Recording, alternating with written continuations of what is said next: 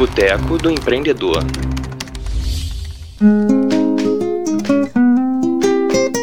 Uma entrevista com Fernando Gameleira. Falei certo? Certíssimo. Então, boa noite. E a gente está começando agora um blog que chama Boteco do Empreendedor. E a ideia é falar de empreendedorismo de uma forma simples, tranquila, para que todos possam de fato ter acesso ao conteúdo. E essa é a minha primeira pergunta. Quando a gente fala de empreendedorismo e quando a gente fala de comunicação, eu sou jornalista há 15 anos, ainda existe um ruído aí. As pessoas ainda entendem o empreendedorismo apenas como o seu negócio e tem aí um problema na hora de se comunicar, de passar essa informação adiante do que de fato eles fazem. Como isso pode ser resolvido? Olha, primeiramente, obrigado pela entrevista. Boteco do empreendedor, né? Isso. Aliás, é um lugar muito bom para se falar de empreendedorismo é no boteco, né? Muitas ideias surgem exatamente quando a gente está conversando, batendo um papo com um amigo, né? Eu acho importante desmistificar isso porque primeiro que empreendedorismo, o empreendedor é uma cultura, né? Ah, o empreendedorismo ele serve para muitas coisas,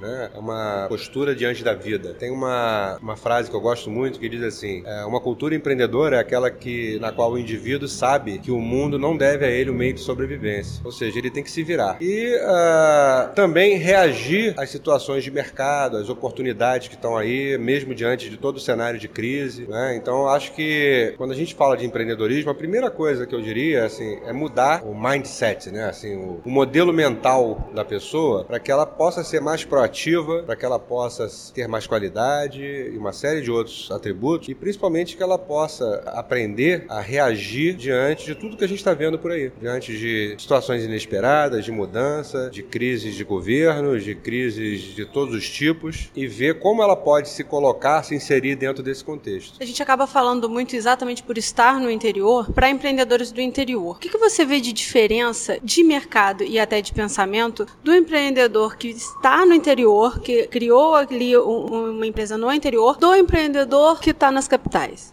Olha, não faz menor diferença, né? Quando a pessoa tem uma pegada, uma postura empreendedora, ela vai empreender em qualquer lugar. Eu tive a oportunidade de trabalhar implantando um projeto da, das Nações Unidas, o Empretec, né, que é do Sebrae, aqui no Brasil o Sebrae que aplica. Eu tive a oportunidade de aplicar na África, né, com empreendedores de seis países africanos. É, ano passado eu fui para a Índia, fazer treinamentos lá na Índia com empreendedores locais e é, fora algumas variações, algumas diferenças regionais regionais, que dentro do próprio país existe, né? Aqui no Brasil, eu já trabalhei em vários lugares. O empreendedor do Acre, é, ele tem algumas questões diferentes daqui, mas eu tive em cidades muito pequenas, muito pobres, que tinham empreendedores fantásticos, né? O cara começa um comércio, daqui a pouco ele amplia, daqui a pouco ele tem uma rede, daqui a pouco ele vai para outra cidade, daqui a pouco ele vai para outro município, vai para outro estado. Então aqui uh, eu vejo aqui, eu já trabalho em Volta Redonda desde 98. Você não era nem formado ainda. Quando eu comecei a trabalhar, é, capacitar empreendedores aqui na região. E assim, o crescimento da cidade, da região, né? A gente vê aqui no entorno também, nas outras cidades, obviamente tem muito a ver com essa. com a mão dos empreendedores, né? Porque há 30 anos atrás as pessoas queriam estudar para fazer concurso, para ter um emprego garantido, né? E aí entra um dado assim bastante interessante, que eu vejo que assim, Hoje, diante da crise, aliás, crise já existe há muito tempo, agora se agravou, é, algumas pessoas estão sendo levadas a, a, virar empreendedor. Só que você não vira empreendedor por decisão só. Uma coisa que eu sempre falo para as pessoas assim: se você quer desenvolver suas habilidades empreendedoras, uma das coisas que você tem que fazer é andar com gente que tem que é empreendedor, que tem negócio. É, esse é pro conceito de empreendedor, propriamente dito. Mas tem também o, o cara que é empreendedor dentro da empresa. Né? E muitas vezes ele não é o dono, mas ele tem tem vários atributos, várias características empreendedoras. É, às vezes ele não tem uma que faz toda a diferença, que é a disposição para correr risco, né? É, eu conheço empresários que já ofereceram para um funcionário que se destaca para entrar de sócio, mas esse cara não aceitou porque é, ele teria que investir alguma coisa, teria que vender o carro dele para colocar e ele prefere ter o dele garantido no final do mês. Então, para uma pessoa ser empreendedora, ela tem que ter um conjunto de atributos, de habilidades, de competências competência, não é um só. Né? Ah, o cara tem muita qualidade, ele é empreendedor? Não. Ah, o cara se planeja muito, é empreendedor? Não. Mas quando ele começa a fazer isso em prol de um objetivo, quando ele começa a fazer isso, a realizar alguma coisa, quando ele começa a perceber que aquilo que ele é, vê como um, um problema,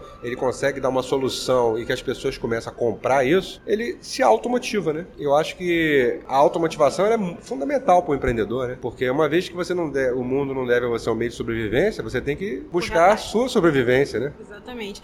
Uma coisa que eu percebo muito é que às vezes as pessoas têm esse que empreendedor e não sabem como fazer. E uma coisa que eu vejo que isso começa a mudar no Brasil especificamente é quando a gente começa a falar que é bacana ter empreendedorismo na escola, por exemplo. Quando você aprende desde cedo que você pode fazer isso. Porque tem, na minha época, por exemplo, tinha uma cultura de que não, que o certo, como você disse, era estudar para concurso público. E quando você coloca na cabeça desde criança que você pode investir, que isso não é ruim, isso muda também toda a cultura de uma geração, né? Com certeza. Principalmente porque as pessoas se desenvolvendo como empreendedores desde cedo, ela vai ter uma outra visão das coisas, né? Agora, eu acho que hoje eu trabalho muito com startups, né, com empresas de tecnologia, as pessoas já estão cientes de que é possível empreender. Elas já sabem que dá para fazer isso. É isso que você falaria, de repente, para todo empreendedor? É possível empreender no Brasil? Com certeza. Não só no Brasil, mas em qualquer lugar. É, nos países que têm mais problemas, como o Brasil, a Índia, a África, né, o continente africano como um todo e a África do Sul, onde eu trabalhei, as oportunidades surgem a todo momento. Né? Agora, claro, é, é fácil? Não. É, essa ideia de que ah, eu, vou, eu vou mudar, eu vou começar a ter, a ter, meu negócio, que eu não vou ter mais horário, eu vou poder tirar férias quando eu quero. Isso é um, uma bobagem, né? Porque, pelo contrário, né? Você tem que se dedicar muito, você tem que abrir mão de muitas noites de sono, tem que correr muito atrás. Aí a coisa, o resultado vem, mas é médio e longo prazo, né? O empreendedor não pode querer resultados rápidos. Aí é melhor arrumar um emprego, né? Tá ótimo, muito obrigada. Quem tiver interesse em conhecer o meu trabalho, o site da minha empresa é o www.comutare, com dois M's, .com.br, tá bom? Um abraço.